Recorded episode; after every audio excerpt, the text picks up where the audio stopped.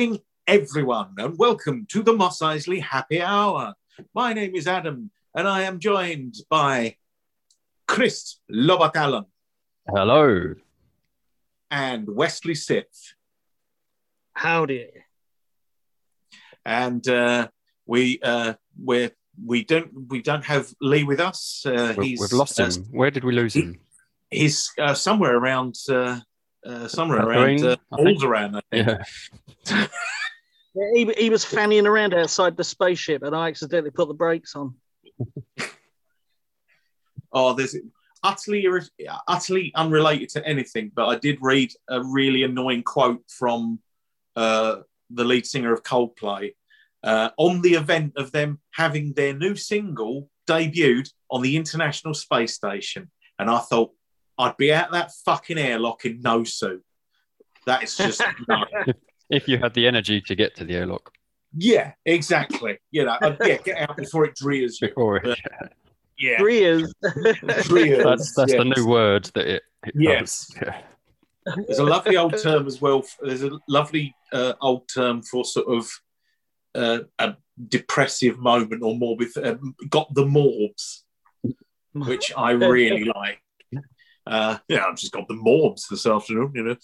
Um, but uh, and uh, yes, but we do not have the morbs here.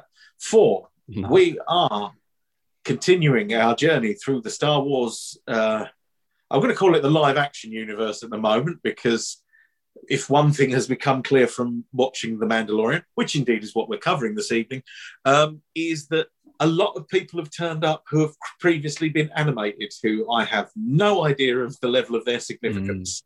So I should be looking forward to you gentlemen educating me on, on certain aspects there.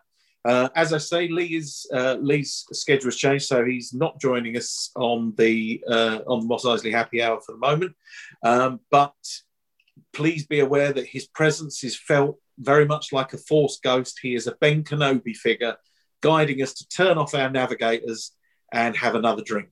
So yes, um, but uh, here we are. Um, so, uh, gentlemen, we're all good. Yeah. yeah. Well, there you go. That's the banter section out of the way. It So is. let's- so let's- It- this we, we need to get right into this. I mean, you know, there, there is there is way too much in here for us to cover in our our meager two hour long. yeah, there, there is a, there is a lot there is a lot to get across. So let's kick straight in. So I didn't bother going down the whole route of um, uh, because it's so recent, and also I'm a bit lazy. I didn't go down the whole route of um, what else was released at the time, especially because pretty much fuck all. Especially for the second series, which obviously came out at the um, the sort of second wave of the pandemic as we had it Mm. in the UK and um, a lot of other countries were as well. So yeah, series one came out between November and December 2019. I didn't watch it, and uh, then uh, oh no, I watched. I think I watched the first two, first three. No, I got up to the village. Must have been the first four, and then didn't watch it. And then the second series. I- That's what happened to me. I watched the first four episodes and then I was like, just never found the time. Yeah, and I, I and this is something that we've come up. We've sort of I've mentioned it on the show before. Uh, um, is that and obviously we're getting to that soon, but the the sort of general response around uh, the Last Jedi uh, episode eight um, did kind of put me off. Uh, well, not put me off Star Wars, but it was just like the there were sort of elements of fandom that were just really like, oh, for Yeah. fuck's sake. And it kind of put me off. So, you know, and, and as a result, I missed out on Solo, which I have subsequently Mm. watched and enjoyed because of the podcast. And now I found out that they have made me miss out on The Mandalorian. And frankly, I am prepared to hunt them to the ends of the galaxy because it is, yeah, it's brilliant. And more to the point, uh, I had every single spoiler spoiled just by dint Mm. of being near the internet, you know, at Yeah. least 20, 20 minutes after the last episode had gone. So, yeah, I had, um, so there's that element to it. So it, it was spoiled, but not spoiled. It was spoiled, but definitely I still enjoyed it. And I, and no matter what happened, even though there was sort of stuff I knew, still a hell of a thrill when things, Yeah. you know, very familiar elements and things came into it. Like away, a way, I think. Um, you know, I mean, there were twists in it, and obviously the references, but somehow it was for me all- much more about the process. The whole thing. Yes. What made Yeah, it work. You knew the destination, you just enjoyed Yeah. the journey. Mm. And I think it's that. I think also being because it's the first. I mean, obviously there's the animated shows, but I mean it's the first TV version of Star Wars. Mm. and I think that it really it just shows how well that works in that medium. Yeah, absolutely. Oh, yeah. Uh, Mm. you know, I mean, obviously it's um, Jon uh, Favreau who created it and sort of brought it to Disney and everything else like that. Yeah, just put him in charge. Just leave him, you know, Yeah, because uh, he, he knows what he's doing. yeah, But he's done- originally, Mm. originally with there was well, there's for many years there has been a planned live action TV series for Star Wars, and they got as far as to uh, almost a hundred episode series called Underworld or Underground or something like that. yeah, And um, Rogue One and The Mandalorian are reused scripts from that Ah. TV series. Ah, and actually, yes, that was something that did make me smile uh, as I was making my way through uh, certainly the second series. Is you guys mentioning Project Dark Saber Oh yeah, comes up in Rogue One, and yeah, just straight over my head.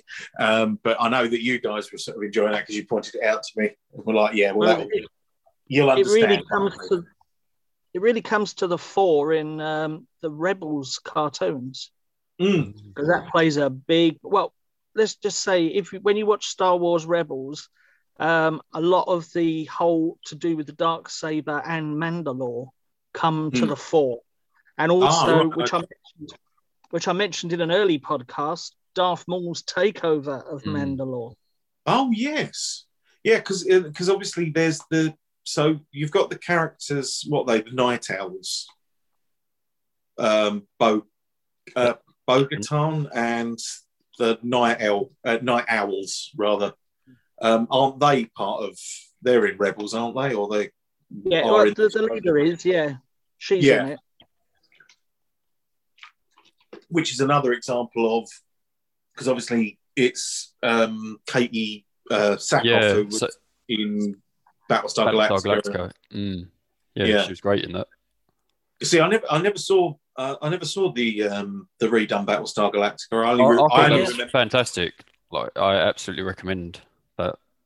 Did you yeah. ever watch the original, like the Uh, original? series? it, I, I, you know, it was on occasionally. I never watched it properly.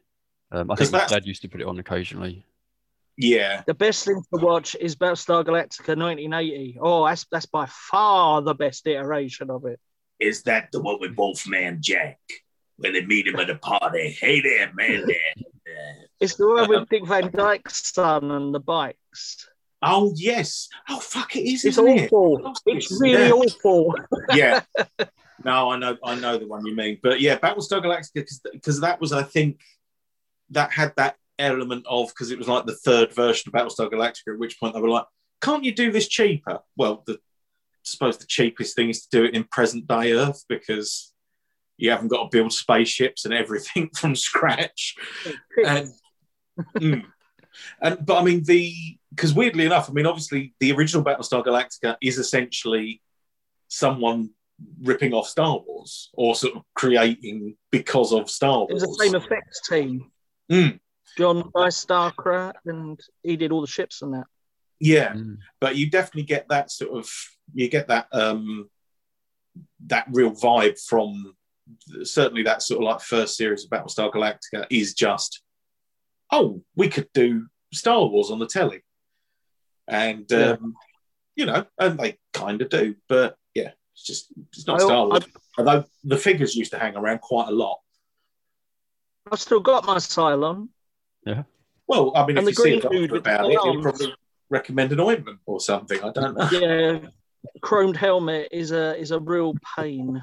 Oh dear. Well, I've I've got a touch of old Lu- Lucifer's End, and it's just like a Oh, series yeah. of yeah, series of blinking lights in like a conical shape. But I think you can take a deep dive into Battlestar Galactica and really not anyone know what we're talking about.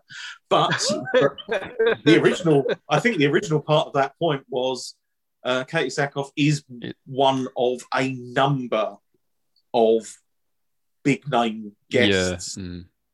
in this show, which is another one that has it's had a weird because it's not like they've suddenly just got Brad Pitt in or something like that, but there is a Yeah. real eclectic mixture of sort of like because obviously uh, what's his name turns up as well. That that shocked me the other night because I've uh, I watched the last sort of four, th- yeah, the last four over sort of like the last couple of nights, and um, when uh, what's his name Michael uh, is it Bain Michael Biehn yeah, Michael Biehn. Yeah, Michael Biehn yeah when Who he he turned up. Uh, he was the he's the guy who he, he's Reese in the Terminator and he's he's not Hudson he's Hicks no he's he's Hudson in Hicks. He's Aliens Hicks, isn't he? isn't he? Is he Ah, Hicks? okay. Yeah, he's Hicks, Hicks. yeah. yeah. yeah, yeah, he's Hicks in, um, and yeah, he turned up in the one with, and I can't remember this character's name, so I will have to. Um, Ahsoka Tano. that's it. Yeah, thank you. Tano. I Tano. Yeah. And again, I always who's- think of a big gun full of water, a super soaker, and that's how I remember it. But yeah, so so he turns so he turns up in it. But the weirdest thing is, is it was I kind of felt like he'd been in it before mm-hmm. because when he encountered Timothy Olyphant's character, the guy who was wearing, who was using Boba, Boba yeah. At this at this point, can I just say to everyone that we probably should have mentioned both swearing and spoilers, but here we go. Here's your warning before we get really deep on this: swearing and spoilers. Luckily, we have the explicit tag. That's true. label. Yeah. It's it's not too bad. But um, but yeah, so the guy who's wearing Boba Fett's Mm. armor that he got off Jawas. So that was nice. Oh, throughout all of this, it's things like you see, but uh, I'm going to call him Boba Fett. Boba Go Fett's for it. Armor. don't, And uh, but yeah, but it's not him in it at first. You know, it's like No. it's just again like small twists and that, but it's just yeah, it's nice. Really. Our first introduction to him, isn't it? it? Is a silhouette Mm. Looking Yeah. down on the the, razor, quite, quite, uh, the ship, the razor Mm. ship. I can't Mm. say the name of it at the moment. Yeah, as that flies off, you see him there with his with his bald Maori head. yeah, because it's um, but the thing is, it's obviously it's uh, they got back uh, Temuera Morrison to play the character because obviously, what would a grown-up Boba Fett look like? Well, he's a clone of Jango Fett, so we just get Jango Fett back. Yeah. But I think he does it. He does it really fucking well. Um, because there's bits where, I, and again, we're jumping all over the shop. We'll try. Well, yeah, sort of- yeah, we are. Does, does that But, matter? yeah. I mean, you know, Well, yeah. So yeah, we'll, we'll sort of we'll we'll let's let's rein it back. So so obviously we get that very that very sort of first part where it's we get some elements of uh, Mandalorian culture as well as we sort of see him out on a job. It makes it and because I remember when this was first when this was first coming out, I think people either thought it was going to be a Boba Fett yeah. Mm. show, and Oh, he then, did. The bloke who played him actually did mistakenly announce because he thought he? he was playing Yeah. Boba Fett. Yeah, Pedro uh, Pascal thought he was yeah because he because obviously the armor's basically Yeah. the same. I mean, it's not the Yeah. if you're a Star You, Wars you fan, realise, it's not the yeah, same. yeah. and First um, yeah, it is that it is, yeah. because because I, even remember when there was a thing because that again you get that whole fan element of you sort of start rumors going around and everything else like that. So it was announced, no, it's not about Boba Fett. It's another Mandalorian, uh, and obviously that's a slightly checkered thing anyway. But never mind. Um, we're getting bogged down here. I'm getting far too specific. Um, and but loads of people were then like, "Oh, it's Boba Fett who's lost his memory." Because he was like, you know, because it's that, oh, well, that's how he survived the Sarlacc, but he's lost his memory, and then it will come back in the show, and then it will turn out that it was a stealth Boba Fett show. It sort of Yeah. goes back to what you were saying, Ed, about you know how some of the films crowbar in any other part of the lore. It seems Hmm. that with the Mandalorian, the fans were generating their own All sorts crowbarring, of yeah. Yeah, trying to find connections when you really didn't need it. no, and I think I, I think it was probably just uh, possibly it was just the level of disappointment where it's like, oh, are they going to like you know? But but is that it, won't be, it won't be as good as if he's not Boba Fett. It's yeah? like, but yeah, it, but you've got a blank because we've we've expected to get like Mm. any any big release will be about the main characters because before, like before that um it was only the Yeah. cartoons that had done done anything like that I guess um No, you, it, very true actually, because I suppose it's they they don't um, like all the other stuff they were saying about they were going to do. Like they obviously did Solo, um, but also they were saying about the the the long de- gestating uh, Obi Wan live action series. Mm. And so, yeah, I suppose there is that element where people were like, it, it Well, has to be about someone famous Yeah. because they couldn't you know do this bigger production and it be Mm. a nobody um but yeah, the best that was the best decision it absolutely worked just so You- well it's weird because you've got such an open you've got it gives you such an open sort of thing to Mm. play with by not relating it back to anything yeah that they then can bring those elements in but Which- which I thought- like you say like I thought they did well not to go overboard on that, especially like obviously Mm. the second season they did bring in more, but, but in the first season it was a lot of just much smaller kind of Easter eggs and nods Mm. and not making it so obvious that it's a bit excruciating like it has been in some of the films. yeah Oh, yeah. And- oh definitely yeah because it even when it's stuff like i mean basically if and here we go again this is the third spoiler warning second spoiler warning whatever like that but basically nothing in my head would sound worse than oh they're doing this series but don't worry they're going to bring back Boba Fett from the dead Mhm. and Luke Skywalker will turn up at the end Yeah, and I'd be like, oh fuck off Why, why? Yeah. yeah why would you do that and then but watching it But, it's yeah. like, this just so It progressed into Hmm. that. Yeah. No, it really Jumping was. jumping forward slightly, how good was that? How how did you actually put two and two together when they're in that control room and then the X-wing flies by the windows? Well, I, I knew that had to be. Yeah, I'd Yeah. already heard that it was, so there was no way Yeah. for me to not Alright. know it. That was So- as soon as an X-wing turned up. I Yeah. did, but I forgot, so I got all Ah. overexcited. Oh, nice. And I, and, and I, I, I mean, I was watching it. I've been mainly watching it with Claire. Claire Mm. doesn't think she's watching it, and then admits at the end of episode she's just been watching It's the episode. just yeah. And, and but similarly with that, because uh, I think Claire had seen rather unhelpfully, and you know, I mean, it'd been out, it'd been out long enough, so it's not his fault. But um, Mark Hamill, uh, apparently at the BAFTAs, there's a a vote, uh, like a public vote, and it's um, for the best scene on television. And one of the scenes shortlisted is Luke coming in at the end of The Mandalorian. And Mark Hamill actually put it up on his page, and I think it was like the day before we actually finished The Mandalorian.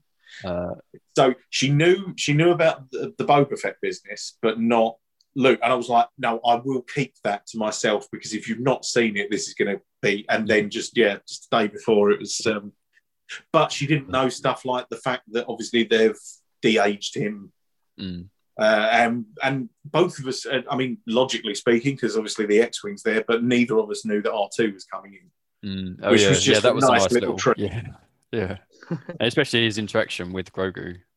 Yeah. Yes, And another that, that's something they did really well in this. There was a lot of sweet moments and just Yeah. just, just nice, you know, kind, uh, especially um, Mandalorian himself, Jin, Din Djarin. Jin Dari, yeah. Um, yeah. yeah, like you know, just a nice character, it, considering his vocation.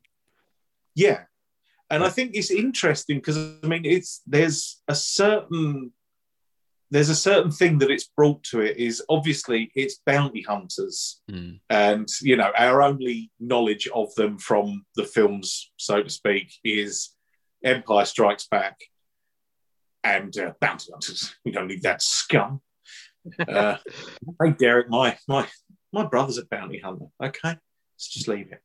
But um, they uh, no, they've got all. Um, but it sort of brings in this idea that there's codes and things like that because obviously, Mm. and again we're jumping around, but like Boba Fett's fealty uh, and Fennec Shand's fealty to him because it's like no, we had a bargain. Yeah. You know, we will help you retrieve your child essentially, Mm. and you know, and it's like this is Boba Fett. He's like the hardest bastard of them all in terms still, of you know, he still follows. Yeah. but he still follows a code. Mm. Yeah. Yeah. And, and and I mean even like that with um and like how um uh, again like how Greef Karga is turned around Mm. where it's sort of like it goes from sort of paternal then antagonist then I'll set you up and then Mm.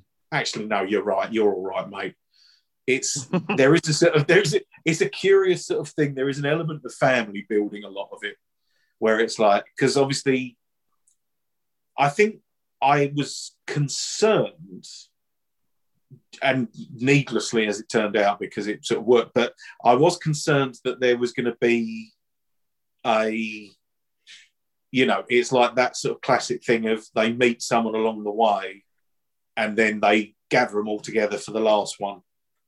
Yeah. And, but it's, but instead it's been, it, again, it feels quite organic to the story process rather than you know I, mean obviously yeah Yeah. it's but because and also it's just nice to be and this was something that I thought I've been thinking about this too much but it's weird to be in like working class Star Wars Mm. because all the, well because all the films are lords and emperors and princesses and you know it's all the But- generals Officers Al- Although, although episode Mm. four, you know, where you meet Han and he's he's quite working Oh, class, yeah. and so it, it is, I think Yeah. Mm. they did do that well, and, and that's where perhaps some of Star Wars got a bit lost, um, as we've talked about in the past. But um, but yeah, no, like just I think the whole style, you know, the music in this as well, like everything worked together Oh. so well. It was just it was Star Wars, but it almost didn't need to be Star Wars.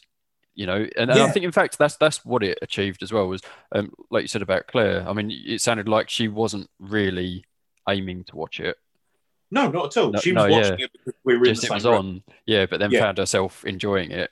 Um, I mean, like Shelley, I don't think I started watching it with her, and then she saw a couple of episodes, and then it was like, oh, we're going to watch another one, you know, and and that yeah she's not that bothered about Star Wars particularly. Um, and so yeah, it really worked for people who weren't necessarily in Star Wars at all, could still really enjoy it.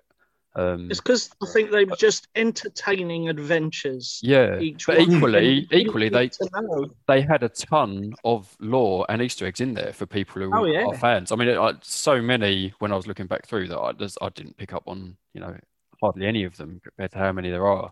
Um, and yet, and yet, yeah, obviously some very obvious like Luke and Boba Fett, but yeah, just tons that could keep you entertained for ages if you're really into you know every detail. Oh. As Wesley, I'm sure, yeah picked up on quite a lot. I mean it's, Even it's- some of the reused computer banks in the Imperial, Mm. you know, in, in the Yeah. end, you know, there's there are some famous Death Star panels there. But so much of that could have felt so fake, and yet it didn't. Like, Yeah.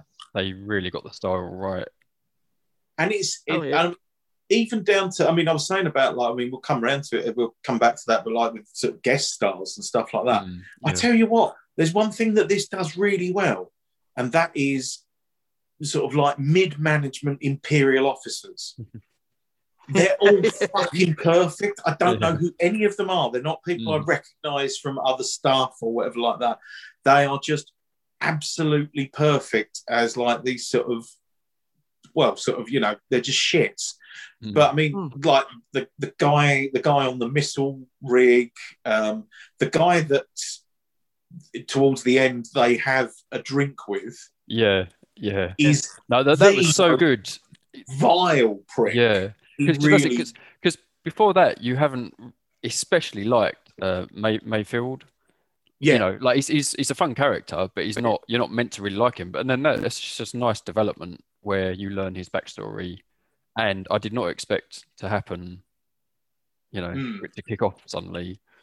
Um, But also, also you because actually, I mean, obviously, uh, uh, there we go, another great guest star like Bill Burr, yeah, who, who, who apparently, because I've seen I've seen some of his stand up, Mm. but um, apparently one of his regular things is taking the piss out of Star Wars fans. Mm.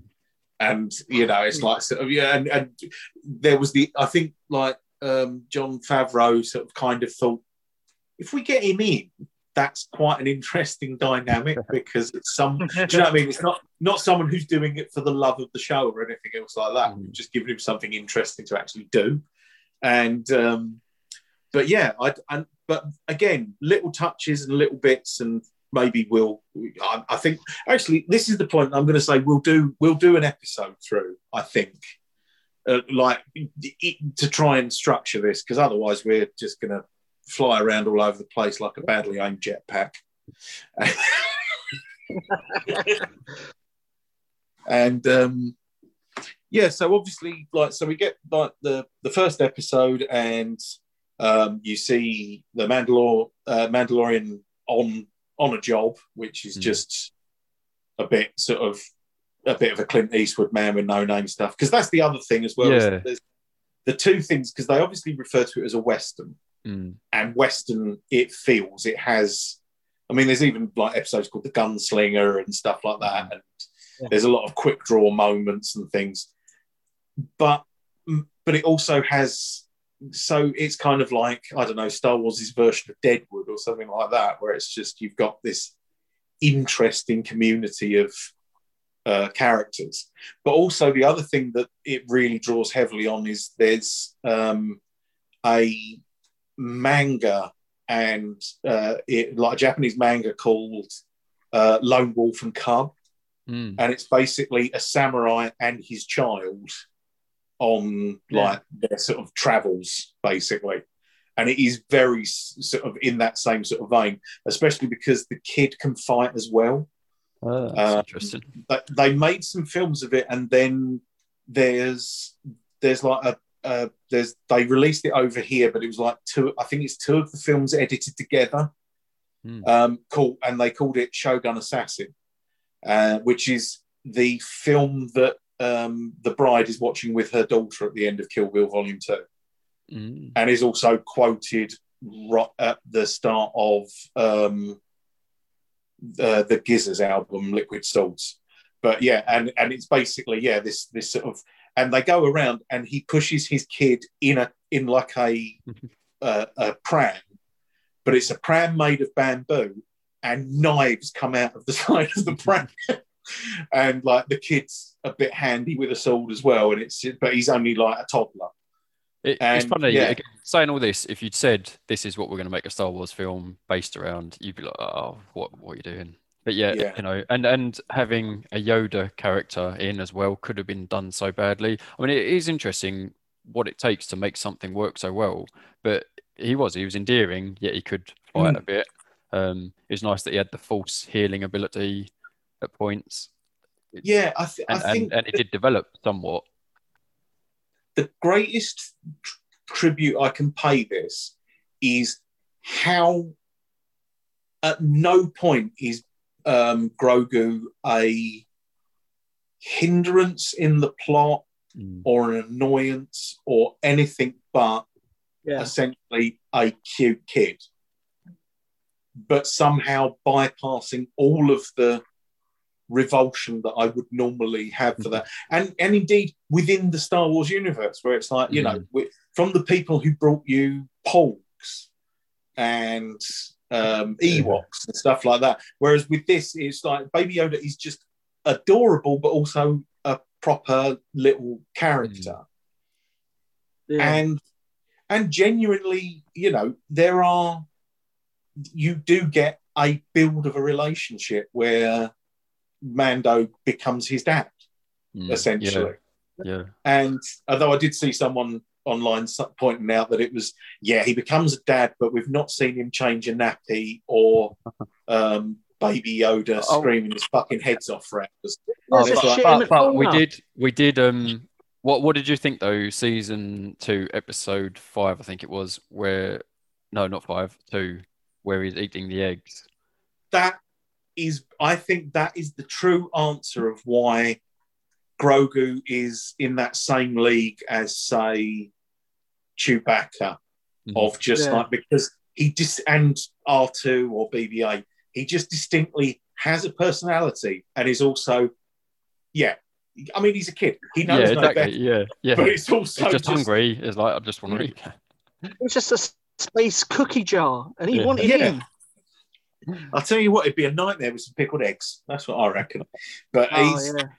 but yeah, and I just think, and I also love that because it's got that sort of thing where, you know, kids are alternately adorable and gross. Yeah, absolutely. So, Mm. like, it the made it, it as an extra real sort of dimension to it. yeah, the fact that he eats basically like there's frogs and other weird lizards and everything, and he just eats them all. Yeah. And you're like, no, don't put that in your mouth. Oh, right, no, you've done it.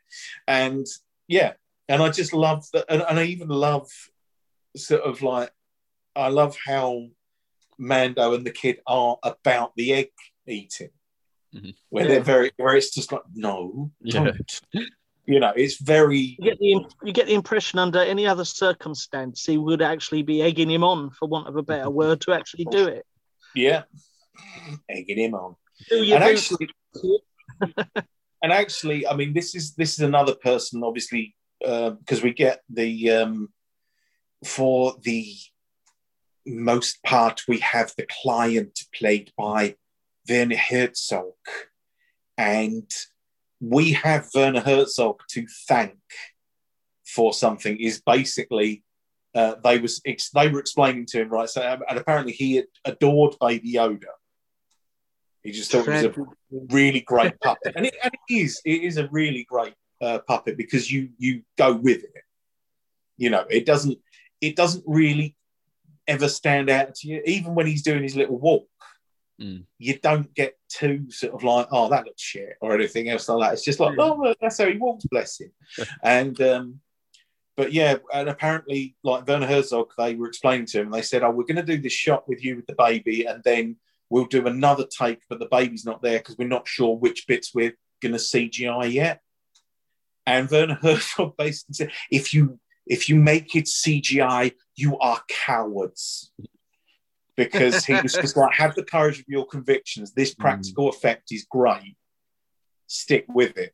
And obviously, there's bits and pieces. I'm assuming that blinks and sort of certain bits and stuff like that. Mm.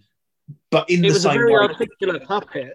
It Mm. could do loads of those things, but obviously sometimes not necessarily exactly how you would want it. But Mm. the Herzog's interview with Mark Kermode, do you know about that story? I've not seen it yet. So Oh, what right. happened? Oh, this is going back some years ago when uh, Oh, Mark right. Was on the Culture Show, and he's be you'll have to look it up because as Yeah. they're interviewing, he gets shot in real life. Oh, Werner Herzog gets shot. Yeah, he gets shot. Look it up on YouTube. It's an interview where Mark Yeah. Kermode is interviewing him, and all of a sudden you hear a noise, and then he sort of grabs his waist. And when they look around, someone was standing in the bushes. And later on, they actually uh, he lifts up his top, and it, it penetrated his skin. It was like an air pistol, air rifle, shot him Yeah, whilst doing an interview. Look it up. It's really quite entertaining. I'm gonna have to. I'm gonna have to look it up if I'm just to see if it's Klaus Kinski in the bushes because they did have a lovely relationship. um, yeah. I- I mean, for for people unfamiliar, I am borderline obsessed with Werner Herzog, and he has because he's mostly, um, obviously, mostly known as a director and documentary filmmaker, um, and I think they just got him in because he could be a bit sinister, Mm. and he, Oh, I, you know, I think He, he fits the role perfectly. he does a really good job of it. I constantly, especially when they come back later, uh, like towards the, in the last uh, the, or the penultimate episode of series one, and they come back and Werner Herzog's back in it, and it's when he can I offer you a libation as they're sort of going into the canteen. I say that far too much now, but I do think that um, like Werner Herzog, I'm obsessed with just because his whole take on right. So he he made um, he's made some brilliant brilliant films, um, but the two that stick out for me are Aguirre, Wrath of God, and Fitzcarraldo, because basically Aguirre, Wrath of God was about um, some uh, is about some Spanish soldiers looking for El Dorado, based on a true journey through the South American jungle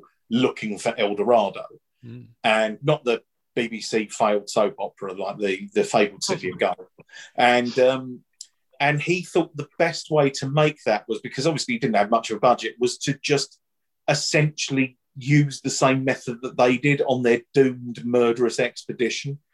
And so they yeah. basically built rafts and traveled down the, the wrong way down the Amazon. and then hmm. Fitzcarraldo, again, again, Fitzcarraldo, based on a true story, um, was a man who really um, loved opera, and he bought a American steamboat and wanted. And again, I think we're talking. Um, I think we're talking um, South America here, um, and he wanted to bring this um, steam yacht down, like paddle steamer down, so that he could uh, make it a floating opera house in the bay um, of this place. And then as they got down there, they found that they were basically on the wrong part of the river or the wrong uh, or, or, or, the wrong river essentially and the only way that they could get to the right river was to drag a giant paddle steamer over a fucking mountain mm. and again and again werner herzog's idea for filming this was to drag a fucking paddle steamer over a mountain using like felled trees as rollers um, I, am pretty sure someone died. Uh, certainly, a lot of people got injured. Uh, Klaus Kinski. I wouldn't playing, be surprised. Yeah, Klaus Kinski, who was playing Fitzcarraldo, um, threatened to leave the set, and Werner Herzog pulled a gun on him. Um, and but those two, uh, there's a documentary called My Best Fiend, which is probably one of my favorite Herzog thing, which is just his relationship with the actor Klaus Kinski, because Klaus Kinski was a fucking head case, and so was Werner Herzog. And, I mean, yeah. would you let your 13 year old daughter take her kit off for um, to the devil a daughter? Yeah, no, Kins- I, well, wouldn't. I don't think she was particularly as. Uh, I think Kinski was a bit drop them and leave. Uh, so I don't know how much of an influence he would have had on her parental guidance, much beyond uh, yeah popping out. So, but yeah, him him and Herzog. I mean, and Herzog's just a fucking genius, and he's done so many great documentaries. And he's also Shrimply Pipples in Rick and Morty, mm. and he describes how the planet Earth are obsessed with their penises, and they will often hold a thermos or maybe a pencil in front of themselves and say, I am Mr. So and so Dick. Here is my so and so penis. And yeah, so anyway, that's that's Werner Herzog covered. So I'm going home. No, but no, I, I, had, I hadn't. That impression. I have, yes.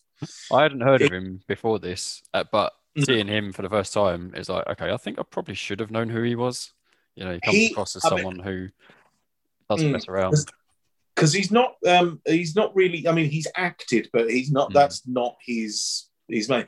Uh, if you if it's all on youtube definitely worth checking out though is he did a comedy uh, like a mockumentary about him looking for the loch ness monster.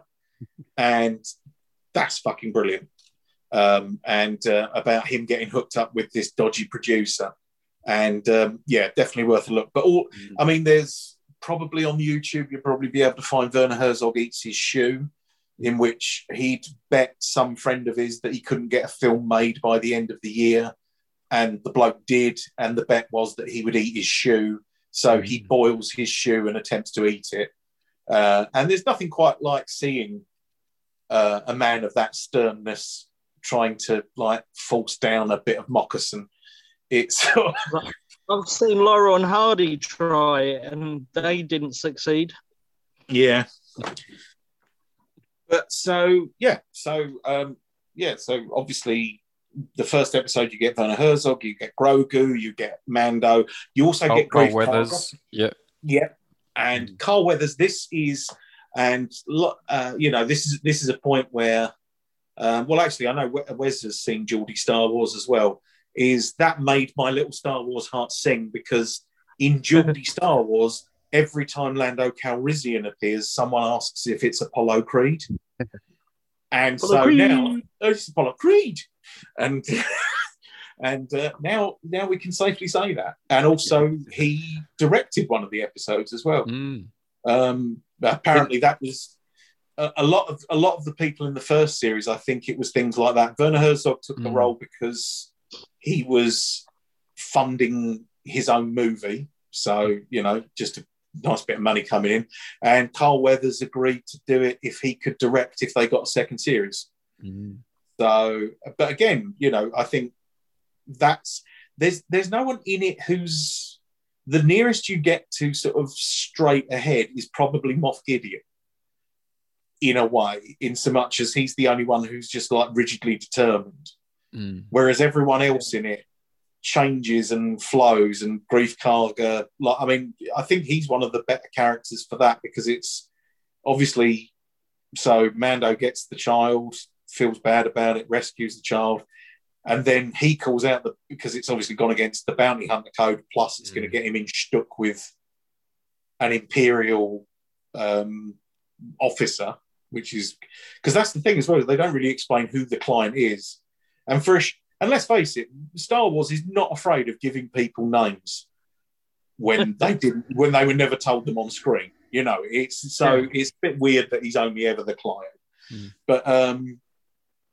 yeah and but so to change from that to then he's bringing him back to set him up against uh, and get the child back again and then grogu heal, heals him and then he sort of has a change of heart and it's like it's good to see something where you've got that ebb and flow of character where it doesn't feel doesn't feel too it's not forced it just feels right Mm. When the episode where Grogu heals him, Mm. that actually was transmitted on the Wednesday rather than the Friday. And the reason being is because Star Wars, the uh, the last one, uh, Rise of Skywalker, Rise of Skywalker. that was being released at the weekend. Hmm. And there is something that happens in the Rise of Skywalker that is explained by that episode, which I can't reveal because you haven't seen it, Ed. And Yeah, sorry. reason, the fans still went. Uh, Chris, you probably know what I'm talking about. A certain scene in Rise of Skywalker. I see. I've, I've made a I've only seen it that. once. Oh, right. Can't I can't Well, quite think anyway. what it would be. when you get to it, you'll see why that eh, that episode was shown first. Right. Hmm. Okay. I like little droplets like this. I like And these it little was li- sort bits. Yeah. I like these little sort of Easter eggs that I'm I waiting. thought I could get. I thought I could explain it a bit more evasively. Well, I think. It, well, I mean, certainly, obviously, we've got it to come. And again, uh, on this, I mean, you know, I could be, I could be setting myself up for a fall, but certainly on the basis of the stuff that I never caught up with, seems to be some of the better stuff coming out. Uh, You like you put off the wrong the wrong stuff. Yeah. Yeah, I, I, I, it's much like when Alan Moore decided that that was it. He's never having his name on any film that is Yeah. made of his comics. And it started with V for Vendetta, which is probably the best adaptation of Alan Moore of any Alan Moore comic. so, yeah, it's uh, yeah. I feel like I might have uh, I might have mistrod mistrod there, you know. So, Um, um, we mentioned that um, Carl Weathers directed one of the episodes in season two, and and Hmm. so I, I, I didn't feel like the episodes were disjointed or like some No. were badly directed, and so I mean I'd, say that some obviously you could order them. It is possible to say some are better than others, but overall they all seemed very good. It's not like you know even the what you might consider a filler one um, wasn't unenjoyable. You know they they all were entertaining. Some just had you know extreme highlights, such as say the, the Boba Fett one later on and Mm. um, and so on. But yeah, it's, so I, I don't even didn't even realize they were directed by different directors, particularly. on the making of, they actually state that they wanted, and, I, and I'm I'm surprised that it actually worked. Was they wanted to keep it obviously the continuity of the show, Mm, but they did want everyone to bring their own what they're good at yeah, to it, and um, you can see those little flares happen within the episode. But yeah, no, I completely agree with Chris that it it does not well. seem disjointed. Yeah, exactly. You're watching, as it says, you're watching a one thing in chapters rather than Mm, this week's the monster one, this week's Yeah. the two hander, and you know, yeah. And and well, I mean that again, that was something that I was a tad worried about initially. Was I didn't want it to become like the A Team or the Littlest Hobo or something, where it's like, oh, so you turn up, sort out someone's problems, and fuck off at the end to Mm. sad piano music, um, which it doesn't do, which uh, but still has that sort of sequential sort of element to it. You know, it, everything sort of stands as an episode. But I mean, some of the directors they've had on here, I mean, they've had like Bryce Dallas Howard, uh, Taika Waititi, who obviously is the Mm. voice of IG11. Um, And Uh, it's we- we- I just watched Thor Ragnarok, which I Oh, think yes. you, you haven't Oh, yeah. seen, Adam. I've not seen it, no. Although Uh, brilliant. the main the is, main thing is. that made me want to see it was the fact that the trailer had um, uh, "Immigrant Song" by Led Zeppelin, Mm. and I was just is- like, finally, someone's realised what this is meant to go with. yeah. It It is, is, um, it's like what, what we do in the shadows mixed with um, Marvel superheroes, basically. and it completely changes the dynamic of the entire franchise. Yeah. yeah. With there, there's humor in it. There's No, no, action. but there's I'm, I'm like just yeah, craziest modern humor. It's just Yeah. self-referential and yeah, meta, and it's just yeah, it's definitely watch it. yeah, I mean, I mean, I mean, like, I mean, Taika Waititi. That's a that's a name, mm, but also, I mean, even down to that. I mean, like IG11. mm. and and obviously, uh, and we've not even mentioned. Um, uh, is it Kuiil? yes, Nick Nolte, who, Yeah, who Nolte, Lee Lee yeah. I'm assuming that's who Lee thought I was. Yeah. I'm Yeah, assuming that he was the Mandalorian. Yeah, because uh, yeah, we were we were sort of discussing Mandalorian in the um, in in the Mos Eisley group chat, and um, yeah, Lee did say that as he's been uh, Lee has been uh, rewatching it as we have, and he realised that the bit where uh, the Mandalorian and Kuiil have to negotiate with the Jawas was basically the same relationship that you have with Lee. He's, he's a trigger happy Mandalorian. Yeah, yeah. Wants his stuff back and he's going to shoot to get it. And, He's, and I'm trying he's, to. just, he's just annoyed that Respect. he's got a flamethrower, and you're just so what being does re- make us? Mm, Can we be baddies? I think I don't know. I mean, I'm quite. I mean, I'm quite happy to turn up as Boba Fett just because. Well, I'm covered in scars, and I'm certainly a lot fatter than I was during um, when I saw Attack of the Clones. Although we, we, we haven't mentioned his his major action bit, which is as all of us imagine Boba Fett in our minds. That's essentially if you said what did he do in the, the original films, that's what he did. That's what we Yeah. think he did, and now he's done it. You know, Yeah. and then it was that was. I mean, that stepped up the action. That was pretty brutal. Well, the, and again, we're talking about like great directors. Robert Mm. Rodriguez directs that episode, Well, and Yeah. and and like Robert Rodriguez, who did like Planet Terror, Desperado, you know, like Spy Kids. Spy, Spy Right, Kids. Um, but you know, and it, he is Mm, he is an action director, you know, and okay. but apparently they turned up and they said because what was it? Um, he said that his screen average to a script is he basically gets about thirty seconds per page. and they gave him a script that was 17 pages long. And he was like, Am I only doing like a 10 minute episode or something? Then I was like, Oh no, we've just we've just put battle sequence and you do the rest. And yeah, and it's like, well, that's the logical thing. What well, I could try and write this out, or I could hire probably the best action or like indie action director out there Mm. and That um, would be- get him to do That'd it. be a, a real grind, though, wouldn't it? Right, our battle secret. I know when the Tim Brooke Mm. Taylor and uh, Graham Garden say all those scenes where it was all filmed on film externally and it was all Mm. sped up, all of that was scripted and written out. I couldn't Yeah. think of a worse thing to grind through was writing an action sequence. well, I think um, I mean I think the thing is it's one of those things where you the trouble is is you do have to do it that way. You have to Yeah. have certainly you have to storyboard it so you know what you're aiming for, and actually you have to be so much more disciplined because you can't like improv a fight. Mostly Yeah. because someone will get hurt, but also it's like well we've got explosions going off, and it's like I mean We've- and we're we've not done that. talking we know Yeah, it we- hurts.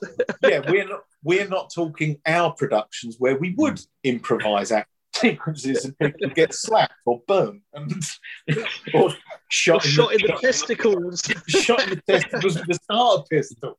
So yeah, so I think you know we we we- we're only too aware that it's probably best to um to try and sort these try and work these things out before you start. But genuinely, yeah, there is a part of me that does feel that the Mandalorian, if someone, if one day someone just turned around and said, actually, what we wanted to do is it was the way that we wanted to film Boba Fett being as fucking cool as we all thought he was.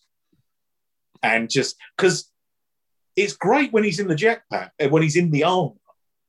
But before Yeah. he's in the armor, he's just like cracking fucking heads open Mhm. and stuff like that. Fucking Almost as if brutal the, the armor impedes him in some way. yeah, it sort of it does, and actually, uh, and I mean, he's got the he's got the walk iconically, Mm. like because obviously it's Jeremy Bulloch in the original um, trilogy, and Yeah. He's they, they've cl- he's clearly been directed or he's himself as sort of what, but there's bit when he strides off of Slave One in the gear, it's just Boba Fett. Mm. and it's not it's, It's that you know it's slow not a response to the old armor. It's you know the physicality is there definitely. Um and actually that's one of my that is one of my favorite bits is because it again demonstrates how the world is of the mandalorian is and back to going back to there's the episode where they bring Mayfeld back and they Mm. uh, go like they go and get him, and and Boba Fett comes down the the um, thing of Slave One, and he goes like that, and you think, oh yeah, he's recognised it's Boba Fett, and then he's like, oh no, sorry mate, I thought you were someone else, and then Mando comes off, and it's like, oh no, that's who he's fucking worried about. Yeah, it's, you know, Boba Fett is sort of like that. Nothing, that don't mean nothing, but it's. um, and actually, One yeah, and- episode. Sorry. yeah, I think No, one go on. episode I really love is the uh, the prison break one. Mm. yeah, the the as I called it, the Suicide Squad episode. Yeah, I thought that was really good. That one. with um, great. oh, I've forgotten his name.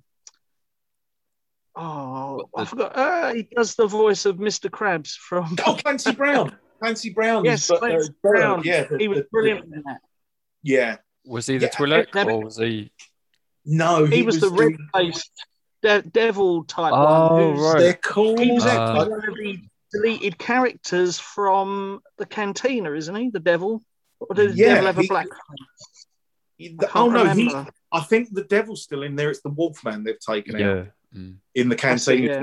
But um, that race are uh, Div- Devaronians, apparently. Oh yeah, the Devaronians, yeah. So it's nice for me that something that uh, Ted's uh, Ted has a love in this as well because Mr. Krabs is his favourite character in SpongeBob. Oh, Oh, SpongeBob, boy. And it's the, the episode with it's uh, Perch Perkins interviewing him, or the movie where Perch Perkins is interviewing him. It's like, and I'm here with Mr. Krabs. Hello, I like money. and what was your motivation for opening a new restaurant? money. I feel, I, I, I, yeah, I have been enjoying SpongeBob with Ted. It must be said, but yeah, that that episode, and then you've got the um, uh, the Twi'lek woman uh, who is the like the knives knife expert, Xi'an, Yeah. and that is uh, Natalia Tena, who is uh, she was in Game of Thrones, I think third or fourth season. She was a wildling in Game of Thrones, like in quite a bit of it, and obviously Pedro Pascal was in Game of Thrones. Had his uh, had his head uh, crushed like a grape by the mountain. Um, she's also the singer and Oh, I could crush a grape. Oh, I could crush a grape. She's also the singer and accordionist with Molotov Jukebox, apparently. And and round and obviously uh, rounding that lot off, you've got um, Richard Hale Hardy doing the, the droid Yes, voices. in droid. Yeah. You know, they've only they've Zero. got some really great people. Zero, that's it, Mm. yeah. And and again, he is just a perfect bit of casting because it's like, oh yeah, he's like an evil C3PO.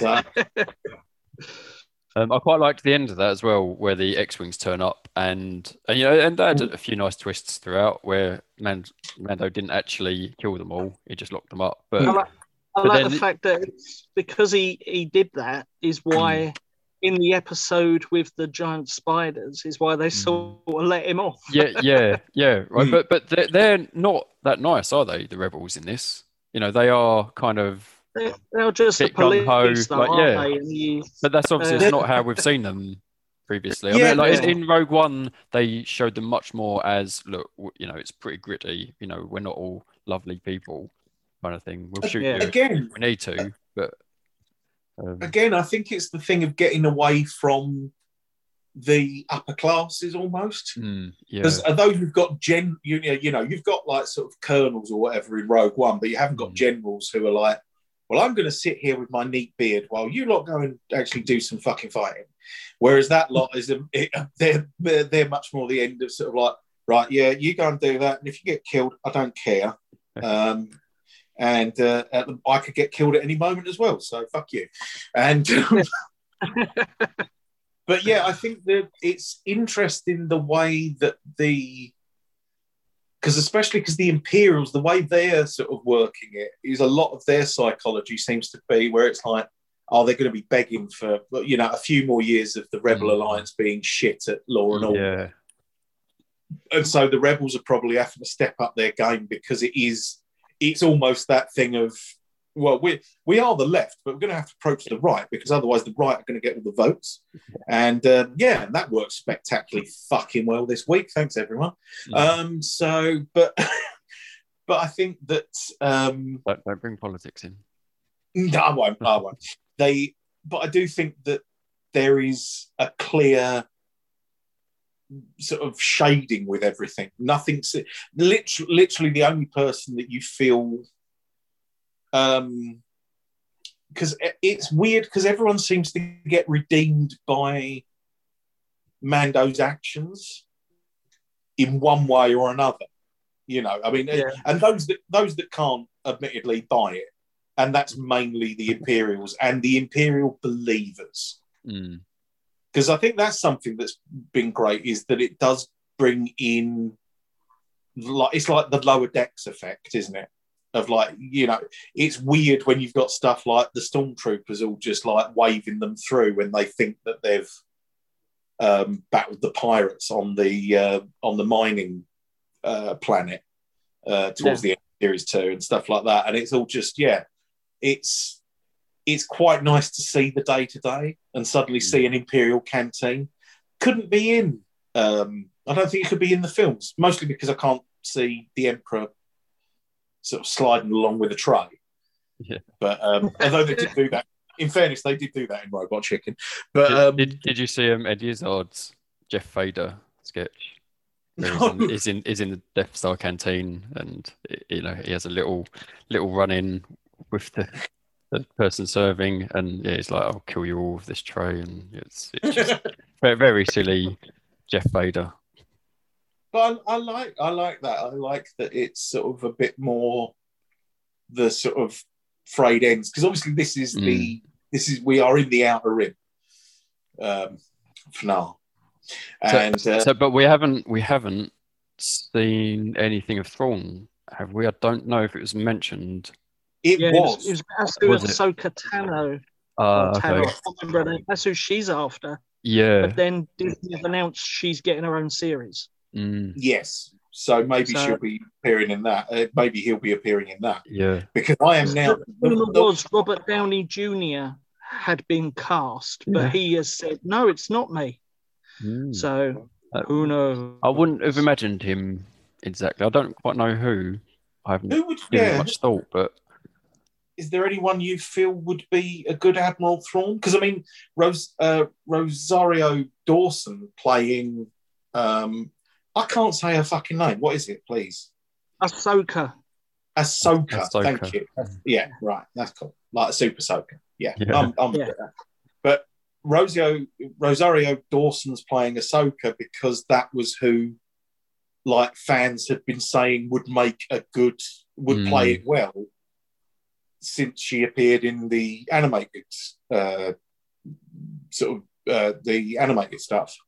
Yeah. And again, so I mean, is there anyone that they've discussed that Thrawn would be good, or is there anyone you feel would be? I think because there are not, there are different multimedia multi, multimedia interpretations of him. I mean, the the Mhm. Rebels version of him is different to the comic version of him, to the novels, to the original Mm. Timothy Zahn novel.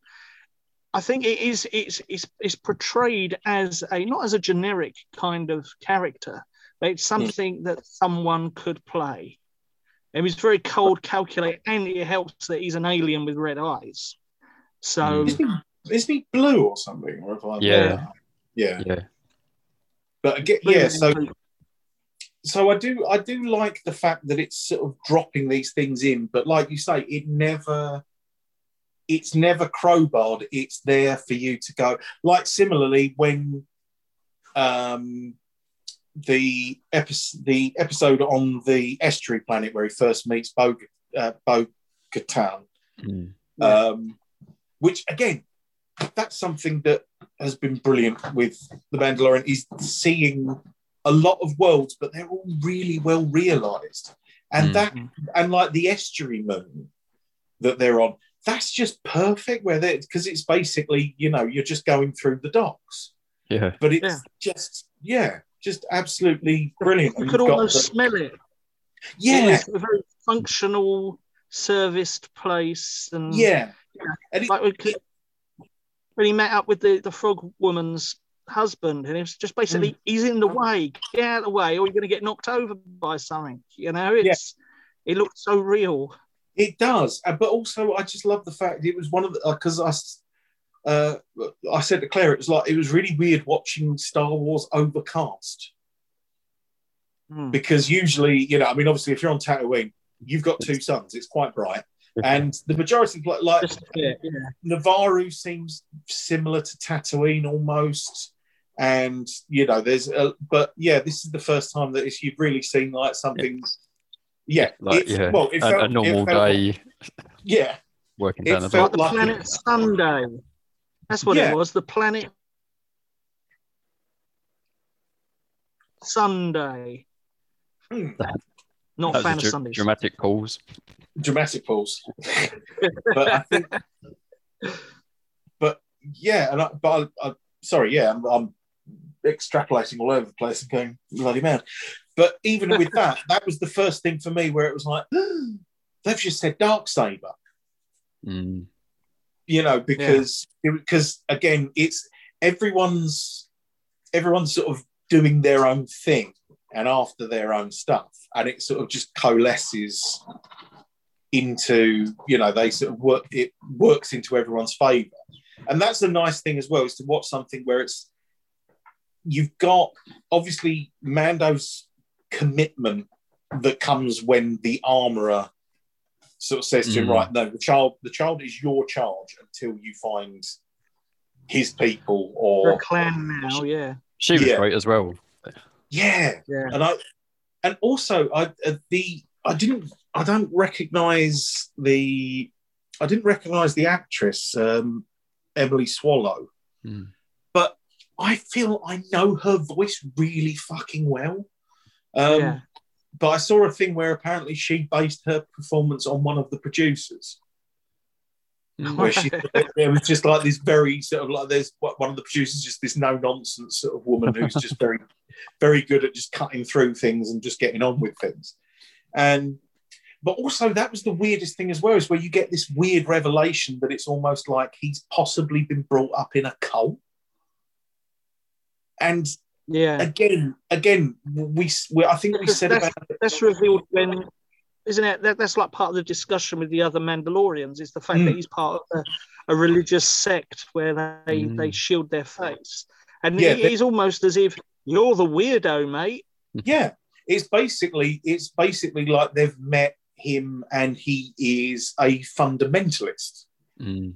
Because they're sort of like because because that was the immediate thing is they turned up took their helmets off and i was like right they're not real mandalorians but they are. And Yeah. but it's just not their it's and again it's that lovely thing of yes you can say right so uh, mandalore and the mandalorians were a race of powerful warriors and everything else like that but it still isn't you know they're not interchangeable like they are you know a lot of uh, a lot of science fiction does have that element of uh, yeah these are a race these are a race of cat squeezing bastards and every single one of them is a cat squeezing bastard. And you can probably get the same actor to play that cat squeezing bastard for about 10 years even though every time it's them they get killed. You know. Whereas I think I think that they've they've done a lovely job where it's like, yes, this is what Mandalore is, but there's changes. Some people There are believe differences this, them. yeah, Mm. and it's it's also weird because that that was the thing as well. Is this so, um, like with Ahsoka is not. I read somewhere that she's not a Jedi, or it's a grey area sort of thing. That the reason she has white saber blades is because she's neither Sith nor Jedi. Is something that I saw on something, and is, is that a thing? Because I know she's meant. Is she Anakin's Padawan? Yeah, she was, but she turned her back on the Jedi Order. Right. Because obviously Because- she does. Yeah. Go on. You could see the way the wind was blowing. But um, Hmm. yeah, and I think one of the last shots in the Clone Wars is Vader actually looking for her. Right. Okay. Because I I, think. shot because I don't think it's actually a conclusion to a story. I think it's literally just final closing moments. Is him on the same planet that she was last on? Ah, right. Okay. Because I think um, again, this is all stuff that's entirely new to me. But I mean, I I really liked the character as presented in the Mm. episode, um, without without needing to know any of that backstory. Although it does mean that that once I found that out, it was suddenly oh that line about I'm not going to train him because he's got fear Mm. and Yeah. anger. And that doesn't go well for Jedi's. Yeah, we, we've Now learned about has that one. much- a, a far greater meaning now that Yeah, she's she Anakin Padawan. in her own. Mm. Yeah, And also, and also, this was something that kind of answered a question that I I'd had, and I don't think we had the answer to really. Um, but apparently, she's one of the few people who knows that Darth Vader was Anakin Skywalker yeah, because, um, and but sh- so she's she thought Anakin was killed as part of Order sixty six. Um, is it sixty six? Yep. yeah. Oh, Yeah. yeah. It wouldn't be sixty nine. That's ridiculous. Sixty nine's the rude one. Yeah. What you got to do to the Jedi tonight, sir? Right. Um, Right. Jedi in the streets, Sith in the sheets. That's what they say. Pork saber for breakfast. Oh no. Oh, we've lowered the tone. But uh, yeah, I know, I know, I know. All right, I've lowered the tone. I admit that. Um, but but again, so speaking as someone who's not aware of who these people are, they do feel they feel like significant characters, and they are. I didn't lose anything Mm. watching it, Yeah. which is which is actually quite probably quite a good thing because usually it's like if you you know if you know something well or you followed it all the way through and it's like yeah I know the ins and outs of this completely. That, Whereas- that's why I was saying non Star Wars fans can Yeah. easily watch this. Like you don't, it doesn't make you feel like you're lost with any of it. Like you know, No. if if you think, oh, I I needed to know something about this character, and therefore you know you feel alienated from it. But yeah, no, it didn't at all have I, effect. I agree. The Mm. Mandalorian and Star Wars Rebels are fantastic gateways into this. Mm, Rebels Mm. is more your introduction into the sort of movie saga, whereas Yeah. I find this one, this one, although it has its connections to movies, it's it's a totally separate enough entity Yeah, that it- you can enjoy all its own spin-offs as they occur.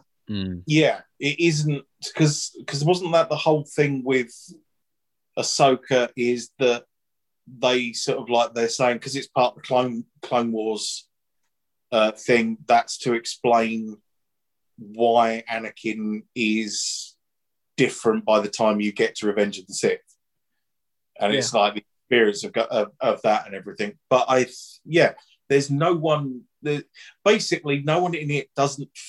I didn't get any. I'm lost, or I didn't. Mm. Oh shit! And it doesn't have that. It's not even like like with the Marvel thing. There is an element where it's like, I mean, what? Yes, most of them you can sort of pick your way through or whatever like that. But if you were to watch like fucking Infinity War or Endgame or whatever like that, yeah. without having seen any of the Mm. others, it's a bit much. Mm.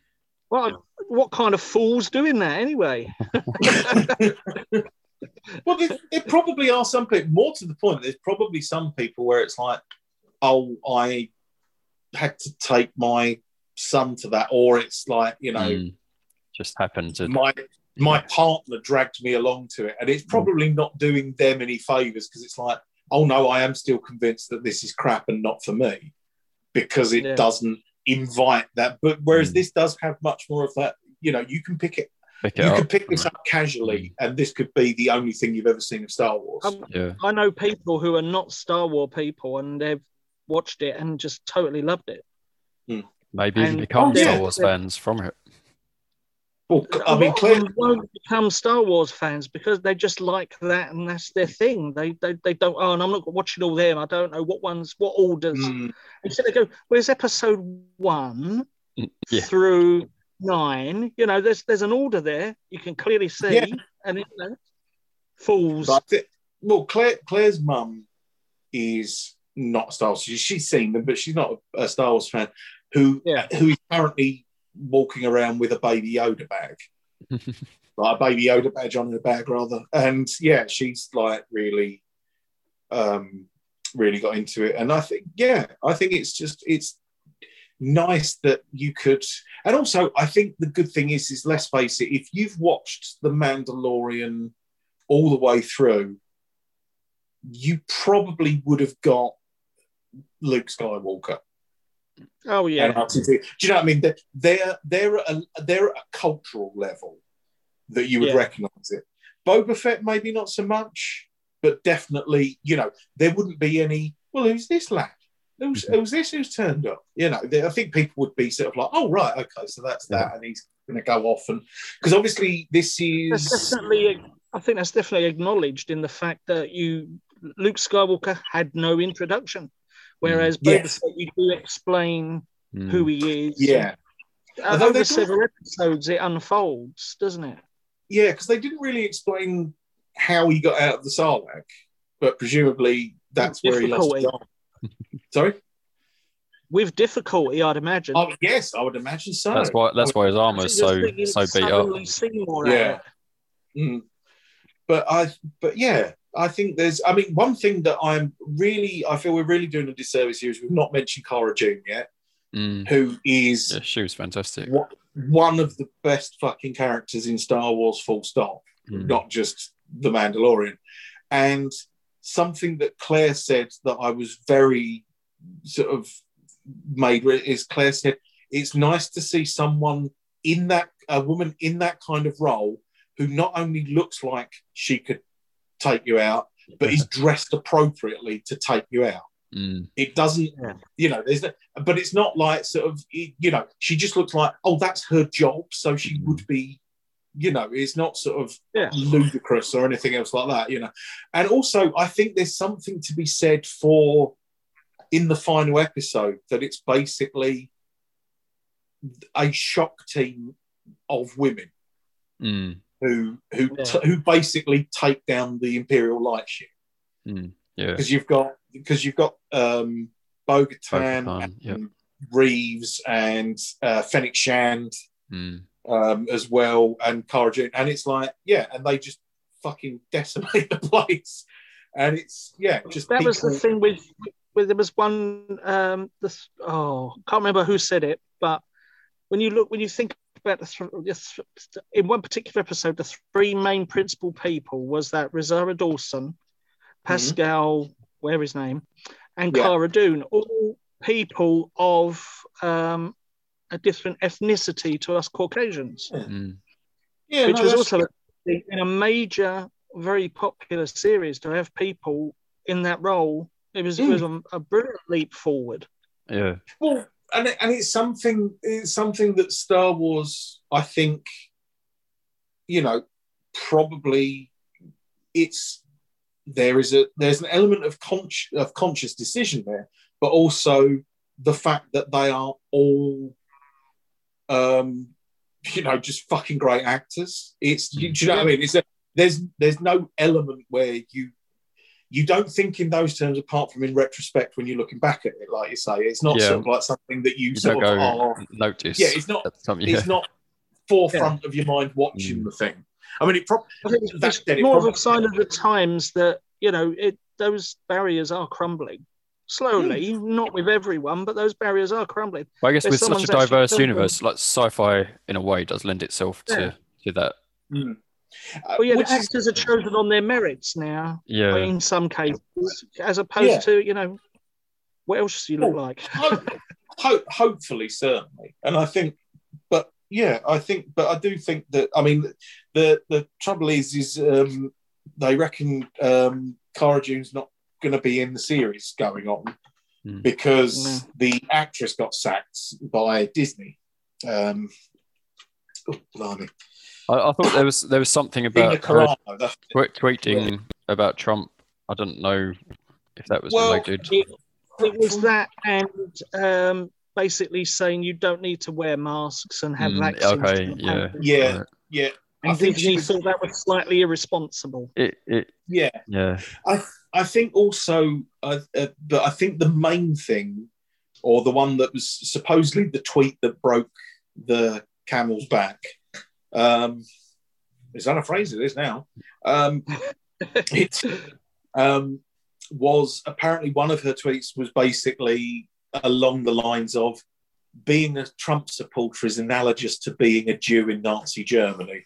Yeah, that, it- that was the, the main one. Yeah. Yeah, and everyone, and everyone's like, absent fucking perspective. What you, you know? Yeah. And I think, and yeah, so and, and I mean, it's unfortunate because I think you know the character is brilliant, and it's a real, Mm. you know, it, it's that hor- it's that real shame that you can't necessarily take one from the- you know one thing from the other and it's it's going to be a shame that if she's not in it going forward because mm, um, I've just said going forward. So if someone mind taking over the podcast while I nip into another room and fucking cut my tongue out, because I seem to have I seem to have adapted from the Zoom meeting to a fucking business meeting for some reason. Going forward, um, yeah, yeah, I think No, that- that. rumors Not- for the mi- sorry. No, I was going to say, just it'd be a shame if she's not back. You know, Mm. or certainly that character. You know, it's sort of. But then I wouldn't want someone else Someone coming else in to 'cause I play think it, they played yeah. it really well. Yeah. yeah, There's been some rumors. Um, I mean, there's been a statement from um, I've forgotten it, Dave Filoni regarding Series Three, Hmm. and he says basically the Force is going to be strong with this one, the Series Oh. Three. Okay. And he also, the rumor is that we're gonna, the series is gonna sort of split into two. We're gonna Mhm. have the whole, the fact that now um, Din Djarin is actually the leader of the Mandalorians because he has got the Oh, dark saber. Yes. You got that whole thing, and plus you got the training of Grogu, who Mm. Filoni has said will be back in series three. wonderful. Mm. So we're going to see more Luke, maybe. Ooh. Yeah. Possible. Well, I mean, so that- now that's interesting though. I was going to say, like, what did you make of Luke overall? Like, I, lo- I loved his fighting and his entrance. Um, the, the the acting part, maybe not not quite so fantastic. So- Again, I think it's just technology. I mean, we Yeah. come from a generation of really good suspenders of disbelief Mm. with shows like Doctor Who and stuff like that. So we can see where they're aiming at. And Yeah. that, for me, that doesn't destroy anything. But So I thought it was fine, but I don't see how they until can. it's not Mark Hamill playing him. Yeah, yeah, but but also I- uh, I they can't really have him talking. I guess that No. much unless they I can think- really improve it. the brevity of it, and weirdly, I think they might have learnt that from Rogue One. Yeah, Is if you'd have had Peter Cushing in one scene, you'd have just been like, "That's great," and they've done that. And similarly with this, you get Luke in, and by by which point you are fucking like edge of your seat shit Mm, yeah. because you've just But the, the you whole know, the whole style of that episode was was so good. Like the Mm. Dark Troopers. Um, I mean, it Yeah. definitely had a, a you know a, s- a- a much darker feel. that also the music at that point Mm. just went fucking full on like heavy electronica and fucking industrial sound. It was Mm. fucking great. It's also that scene, Luke's entrance is almost frame by frame duplication of Vader in Rogue One. Yes, it was. I did think that. yeah. I was It was thinking done that. deliberate Yeah. as a so for that for those few people out there who don't recognise the colours of lightsabers, that you might think, oh, it's a baddie turned up. I, thi- doubt that was think- the reason. But who knows? But then again, and here's something, and here's something that maybe is the best test. Of. I'm there. I don't know. So weird happened. Oh, blimey. um, we've got. We've been infiltrated Random- by the, the Dark Troopers. Yeah, sorry. I've, Yeah, yeah, infiltrated. be alert. if I just suddenly lean to one side, you hear. Mana.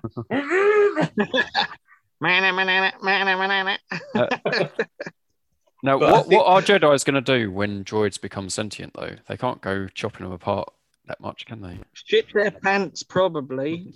Uh, well, I mean, well, we've seen we've seen um, we've seen that Luke didn't seem to have too much of a problem with the Dark Troopers. Yeah. The Dark Troopers. Uh, the one thing that annoyed me slightly is I did feel. I at that point I just felt a bit Iron Man Mm. because it's things with fire boots and stuff like that. But at the end of the day, You, Chris might be able to. Isn't there Dark Troopers in one of the computer games? Like Rebel Assault 2 or something like yeah, I, that? th- I think there were. Uh, was it not um Jedi Knight? I can't remember now. Yeah, well, that, it was such a long time ago. if you if you go I on, think- I think if you go on Wikipedia, they usually have where stuff has appeared in various areas. Because what I saw about the Dark Dark Troopers, Forces. Yeah. What I saw about the Dark Troopers was that, and actually they do mention it in the Mandalorian, and again, it's not something that has any thing other than as a Easter egg, but Mm. apparently they're third generation, and the Dark Troopers They originally the humans out of them.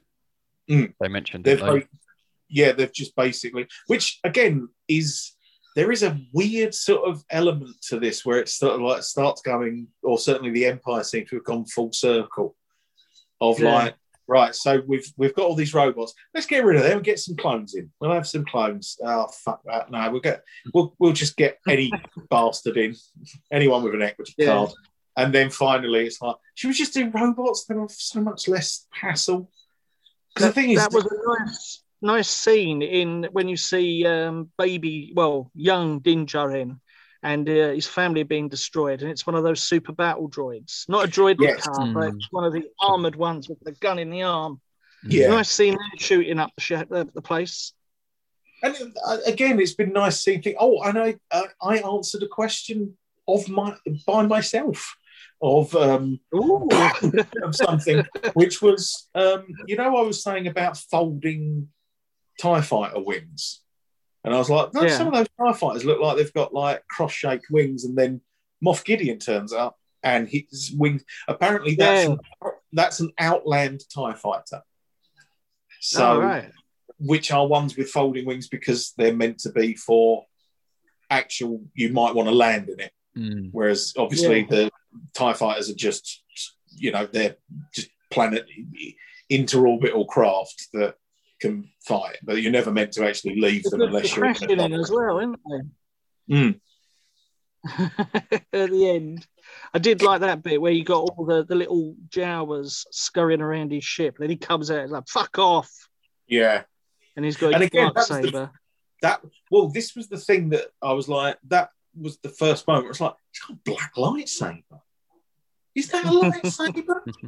And so, yeah, I'm already, my, my brain was already Very cooking dark. that. That um, That was so. When I first saw it, is when the Jawas are taking apart his craft.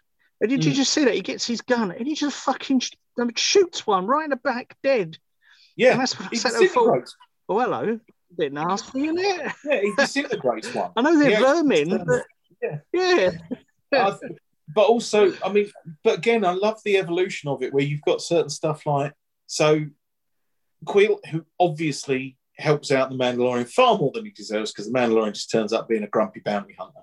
But it's like, Yeah. well, if I help you, you se- you seem to have a brain in your head, so if I help you, you can all fuck off off my planet and stop bothering me. And then, but then he rebuilds IG Eleven, who then s- sort of sacrifices his existence to um, help them escape right at the end of series Mm. one. Yeah, that, that was really Yeah. good. Mm. And that again, that was something where you've got like so you've got like the um, you've got the bit with the client Mm. um, where it's yes, Moff Gideon, we have the asset, and then it's like, well, do you? And then just they shoot up the entire of the cantina, and um, yeah, and then Moff Gideon turns up, and again, like I I, under, I understand that um, uh, the guy who plays uh, guy who plays Moff Gideon, uh, Giancarlo Esposito, um, I believe is in um, Breaking Bad and Better Call Saul. So he's like sort of had, and his IMDb list is packed. You know, he's been in, but he's not a guy that I've really sort of known before. And it looks like if you were watching Breaking Bad, you would. But yeah, I've not Mm. sort of, and yeah, he just turns up, and you're like, you're fucking terrifying. Why? Because he's very, you know, he's an essentially uh, not not an ordinary man in a suit, but do you know what I mean? He's like he turns up and it's just with such clear authority and how everyone reacts around him that you get sold immediately that it's like, oh right, so this is the this is the baddie. Mhm. He's bad. Um, Much like Tarkin. and Yeah. exactly, yeah. It's that it's more about how they are able to conduct themselves and other people conduct themselves around them that tells you, oh fucking hell, yeah, actually. Also, him just shooting up, you know, all of his own men. That that that- is another that- thing as well. When it's like the two biker scouts. It's yeah, but it's also the two biker scouts, which again But- is something I love with the Yeah. Mandalorian is those touches of ordinariness. Where it's Yeah, them who sitting there bitching about their job while they've got Grogu in the uh, like in the back. They were- now that was um. Did, have either of you seen the web series Red versus Blue? No, it's it's like a, an independent comedy based around Halo and the PvP Oh, right. aspect of two, you know, a red team and a blue team sitting in Blood Gulch Canyon, I think it is. Um, and they're just like, "What are we doing here?" You know, like, "Why are we trying to take their flag?" And then it just, but it, Yeah. it was done so well for an independent um, series. Yeah, I, I saw it many years ago now. But those two scout troopers chatting, it was like, uh, "What?" You know, of the you know the directors or the writers seen Red versus Blue? And it was just so similar yeah, the way that just these armor, uh, you know, military guys just chatting. it's it's It weird. reminds me of the kind of characters that um, John, um, no, Robert Holmes would have written. John Holmes Yeah. was a different person entirely, but Robert Yeah. Holmes would have written in a Doctor Who story. Mm. yeah, they would have had that sort of, there'd have been that sort of double act where they just have this, because even in the very the very original and like a New Hope. There's the bit where it's two stormtroopers going. Have you seen those new uh, Mm, guns yeah. that they've got? Yeah, but we're not going to get one. And you, all, it's almost, it's almost already doing it before Family Guy got, got round to it. Of like, you know, it's, it's where they didn't even put a guardrail here. Yeah, but it's not going to matter when we're famous musicians. And it's just, and I like, I do like that aspect. I also do love the fact that I finally had a meme explained when I was when I was catching up with the Mandalorian, and it was just what was clearly the day after that episode went out that there was just someone had put um, like a picture of one of the of the actor who plays the biker scout who punches Grogu, like just whacks him in the back. Mm. Someone had put up that pic, a picture of that actor, and it just had at the bottom, "He's the one that did it." Go get it. And it was because everyone was just, you can't do that to baby Grogu. You can't do Yeah. that to baby Yoda," as he was then. And um, but yeah, I think there's there's a lot a lot more fun to it. In in a weird way, it's something right. What you were so right in what you said about when, because obviously, uh, although it turns out that his destiny, Luke's destiny, is, you know, sort of huge, but it starts out that he's working on a moisture farm, Mm. and and similarly, like Han Solo, he's having a drink with his dog in the pub, and you know, but Mandalorian sort of Although, although he had already started the rebel, the rebel alliance. Yeah. in, inadvertently. Oh yeah, that's true. Yeah, but inadvertently, like every, like most of the rest of his luck. Yeah. You know, as, as he said, I don't believe. He doesn't believe in luck. I believe in luck. And I think yeah, that that does that does sort of hold true.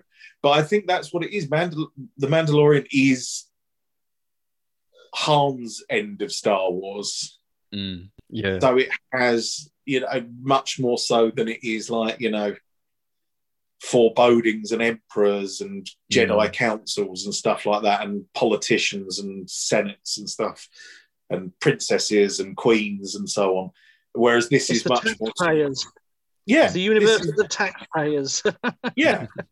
And I, but and I and I tell you what as well, and this is, I, I mean, there's actually, I mean, I'll come to that. I think we'll, I'll come to that at the conclusion. I mean, is there what what other bits and pieces um, have we not covered, or have we not mentioned, or you know, favorite planets, favorite scenes, favorite anything's. I I Um, like like- seeing the Tusken Raiders Mm. and then playing a Yeah. big part rather than going "Arr, arr, arr, arr," Yes, in an yeah. episode. They're so. It it makes Not just being the Anakin bad guys. much more of a bastard Yeah. when you sit there murdering all the women and the children definitely. and everything. You know, they're a Mm. proper ordered society, or you just Yeah. don't understand what Mm. they're saying, and you sit there and think, "Oh, what bastard!" Yeah. And, and it gives you the idea where the, for want of a better expression, human settlers have a problem with the sand people. Mm. And it kind of explains that relationship rather than as, you know, it's just a given or whatever like that. You know, I think, yeah, they do. And actually, and that dragon Great is the, The krayt dragon. yeah. is the one that uh, Obi Wan impersonates in A New Hope, isn't it? I mean, obviously, it didn't It's sound quite so much skeleton. "Woo!" As it did last time, where they Also really the. When um, when uh, R2D2 and C3PO crash on Tatooine, there's that skeleton sticking out the sand. That's one of Mm. them as well. Oh, is it? Yeah. Because there's the because also the because I love the fact that it's Et a Sarlacc. And you're like, fucking it, what's Et a Sarlacc? Although I have to say, in terms of secret keeping, I think I would have been on the ball when it was like, and again, we're talking about a show where, apart from Werner Herzog, everyone gets a name, and then it's hooded mysterious stranger, played by the bloke who played Jango Fett. Right, okay, I'm pretty.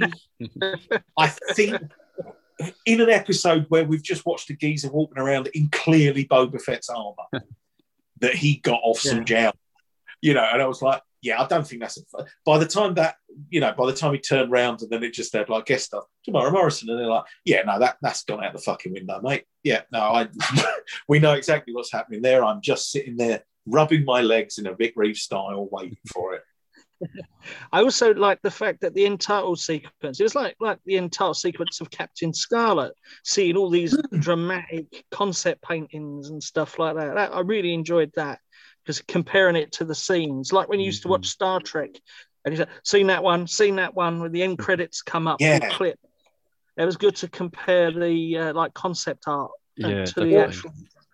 Or like at the end of the Jeremy Brett Sherlock Holmes, where they used to have the original Sidney Paget drawings, and you could see, oh my god, they Yeah. just used like a storyboard for that scene or whatever like that. And I presume, I presume they're not Chris McQuarrie um, artwork. no, It's because he, he died a couple of years ago. that's what I was going to say. I, Ralph- I, I Ralph thought he was dead. Yeah, Mm. yeah. Ralph. Yeah, sorry, no, yeah. I think that, But, but they, they definitely honest, had a a, of- had a similarity.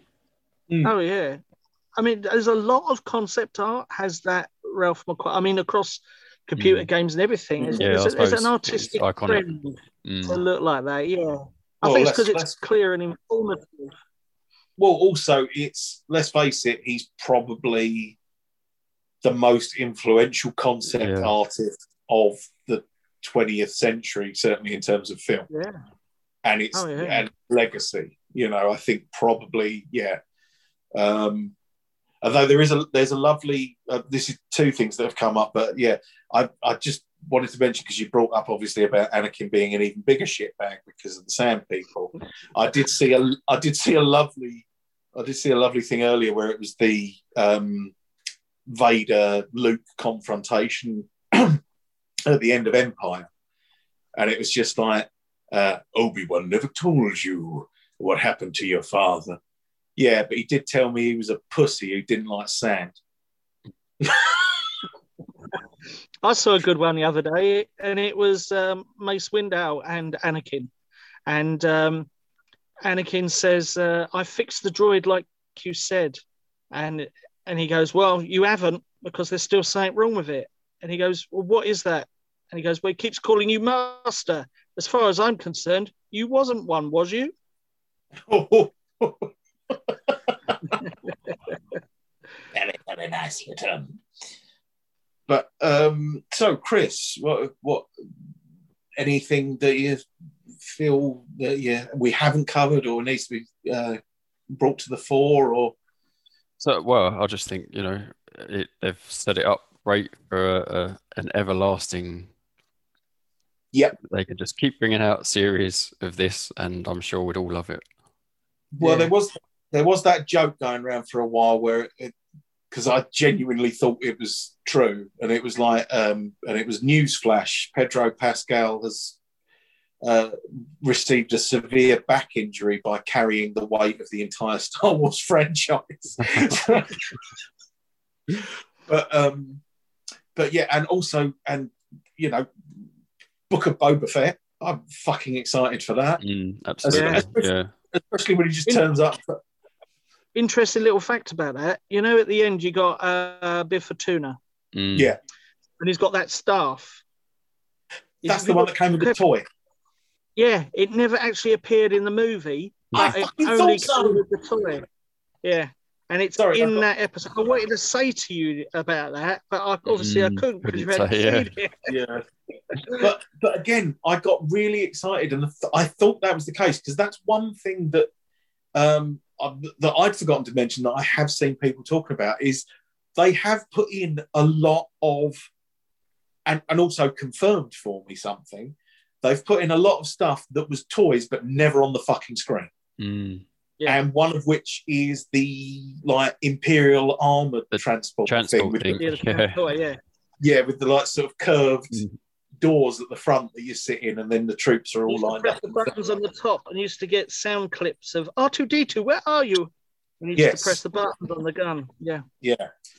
Uh, and th- that again, I mean, this is something that I think, I mean, uh, maybe we'll do it once once we're through once we're through the series and things like that. Is I think we might need to just have a reminisce about the toys at some point. But yeah, I was I was very excited because I, I knew about that, and then I saw that stuff, and I was like, right, I definitely remember Bib Fortuna having that uh, having that um, staff as a toy, but it was never in the in in There's the um, film. there's a I'll, I'll have to tell you in a future episode what the channel is called, but there's an excellent YouTube channel about the toys, and it's two videos I watched this week are about the Tonnika sisters and why you can't get Oh. action figures of the Tonnika sisters. Ooh. And another And why- one I saw why is that? was Is it um, it's all to do with not not creating a legal precedent when it comes to Oh. characters who never signed a likeness agreement. Ah, So they don't make the toys, there's no precedent for all those other actors to come forward.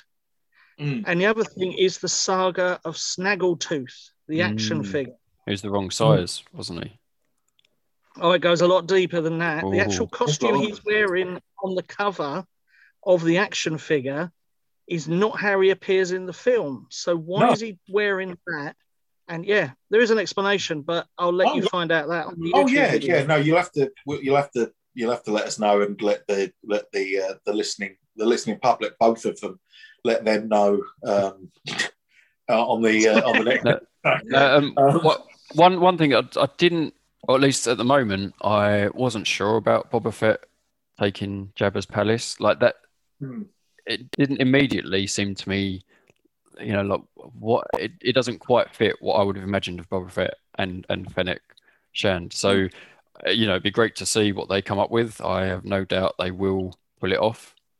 But yeah, Yeah. it was a surprise. I imagined him to, you know, not really want a base like that. Yeah, well, and also it might be he wants the people that come through it rather than the actual. Mm-hmm. Mm. Is he stopping stopping point? You know, for the moment, or so I don't know. or, or is he just going to follow? Clearly, Bib, Bib Fortuna followed his boss's Mm. example and had got a lot fatter.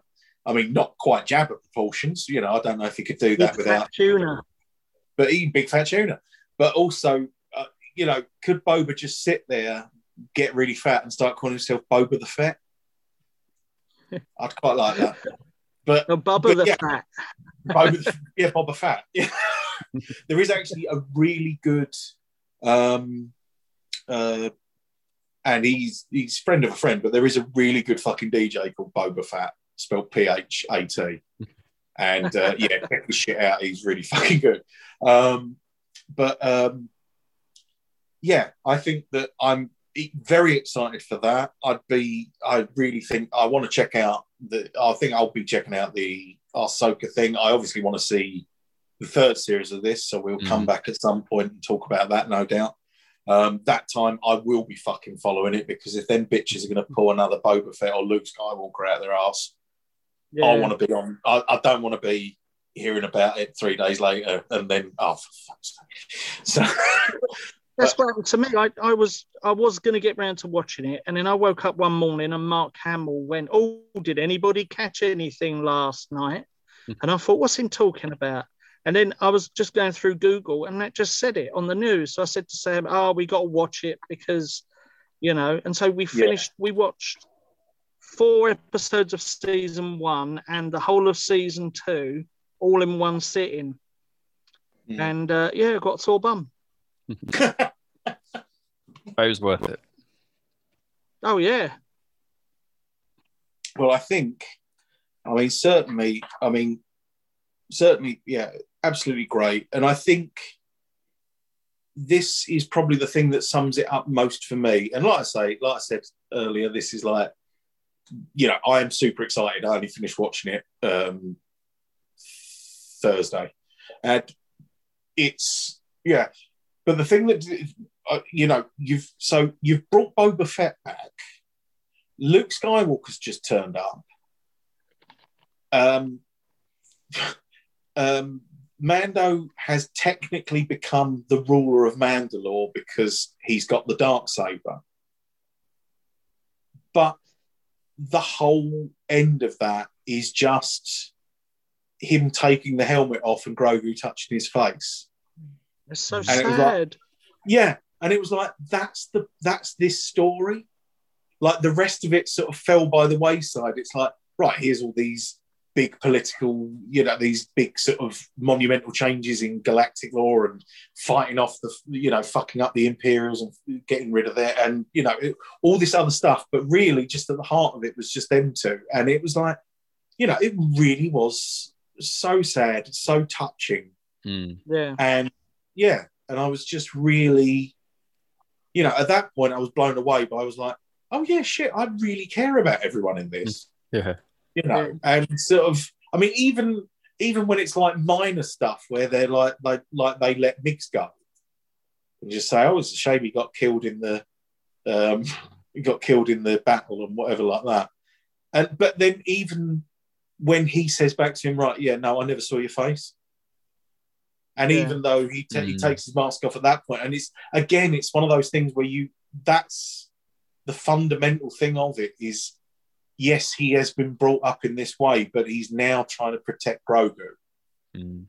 And it's like, that's right, so every important. part of my belief system or Mm. whatever like that can fuck off because I just Yeah. want to find I want to find my boy. And it's Mm. like, yeah, just really sweet and um so well done. Yeah. Yeah. Well, I think we can probably have a guess at where the scores are going on this. As I say, Lee in his oh, what are we scoring out of though? Here's the interesting thing. Uh, Frog babies. frog, Eaten frog babies. frog eggs. Munched amphibious eggs. Grogu snacks. Grogu snacks. Yes, I like that, 'cause they're Yes, not- Grogu snacks. Grogu snacks because I'm I'm looking forward to not only that becoming a thing Mhm. where I can go into a shop and eat Grogu snacks, um, but also I just like the idea that they might go down some Scooby Doo route with it. And uh, Grogu's like, all right, Mando. um, well, I mean, as as I, as I say, our our absent um, our absent friend, Mister Lee, in his in his capacity as a false ghost, has told me that he gives the Mandalorian ten Grogu snacks out of ten. So, Chris, Well, what do you It- give the Mandalorian? even though Lee might be a trigger happy Jawa slaughterer, I'm gonna have to follow follow in these these footsteps and join him at the, uh, the ten. Yeah, Mister Wes, Yep, the same. A 10. it's a it was excellent. it's a ten. Yeah, and I t- I t- what are the scores? I t- well, I'll tell I'll tell you I'll tell you what just just to give you just to give you an idea of the real strength of feeling certainly certainly from this end of the two right, um, is this has an overall score of 41 Grogu snacks out of 40 because I've gone with 11 because fuck it you know as far as I'm Yeah. concerned after Empire this is probably the thing I would watch Mhm. again and watch the most. And uh, yeah. So I think if Yeah. I just finished watching it as you had, I might have I might have needed to go for the eleven. I, th- I think Yeah. that's what it is. Is I think I'm just yeah, I'm very loved up with it. I think Only- it's a very great, great, you know, just perfect almost. I'm only giving it 10 because there isn't any more episodes. Mhm. That's a if good they point. pulled their finger out, then maybe they would have got an 11.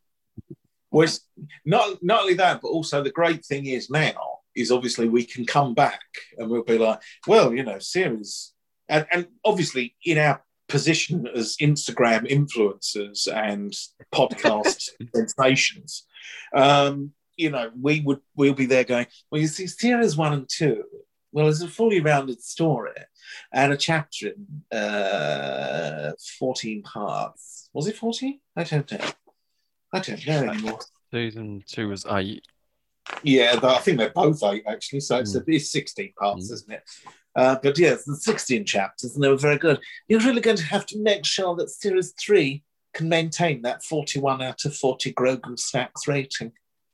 And if you don't, well, I feel sorry for you. But yeah, I think I think you should release an episode just talking like that. It did go slightly David Bowie at the end. That- worth that's that's perfectly acceptable. It was a bit, of, a bit of Bowie and Bolan there, all in yeah, it was, it was, together. it- really. yeah, it was going everywhere. That was it was a it was a glam soup of a voice. That's what that was. But um, I'll do Bryan Ferry. no. oh no, he's brought the horse in. Oh no no no! Oh. So, well, on that on that glam wave, um, I think. Oh, and also, I just wanted to say, Wes, and the guitar called Bombs came back as well, which I was very pleased for you. When, uh, yeah, um, but um, yeah, well, I think it only remains for me to introduce our special guest, Werner Herzog, and he would like to thank you all for listening and wishing you most happiness and a penis. And uh, so, thank you, Wesley, Adam, and Chris, for inviting me here. Good night. Good night. Good night. Right. I- I'm going to have some interesting dreams tonight. Ah!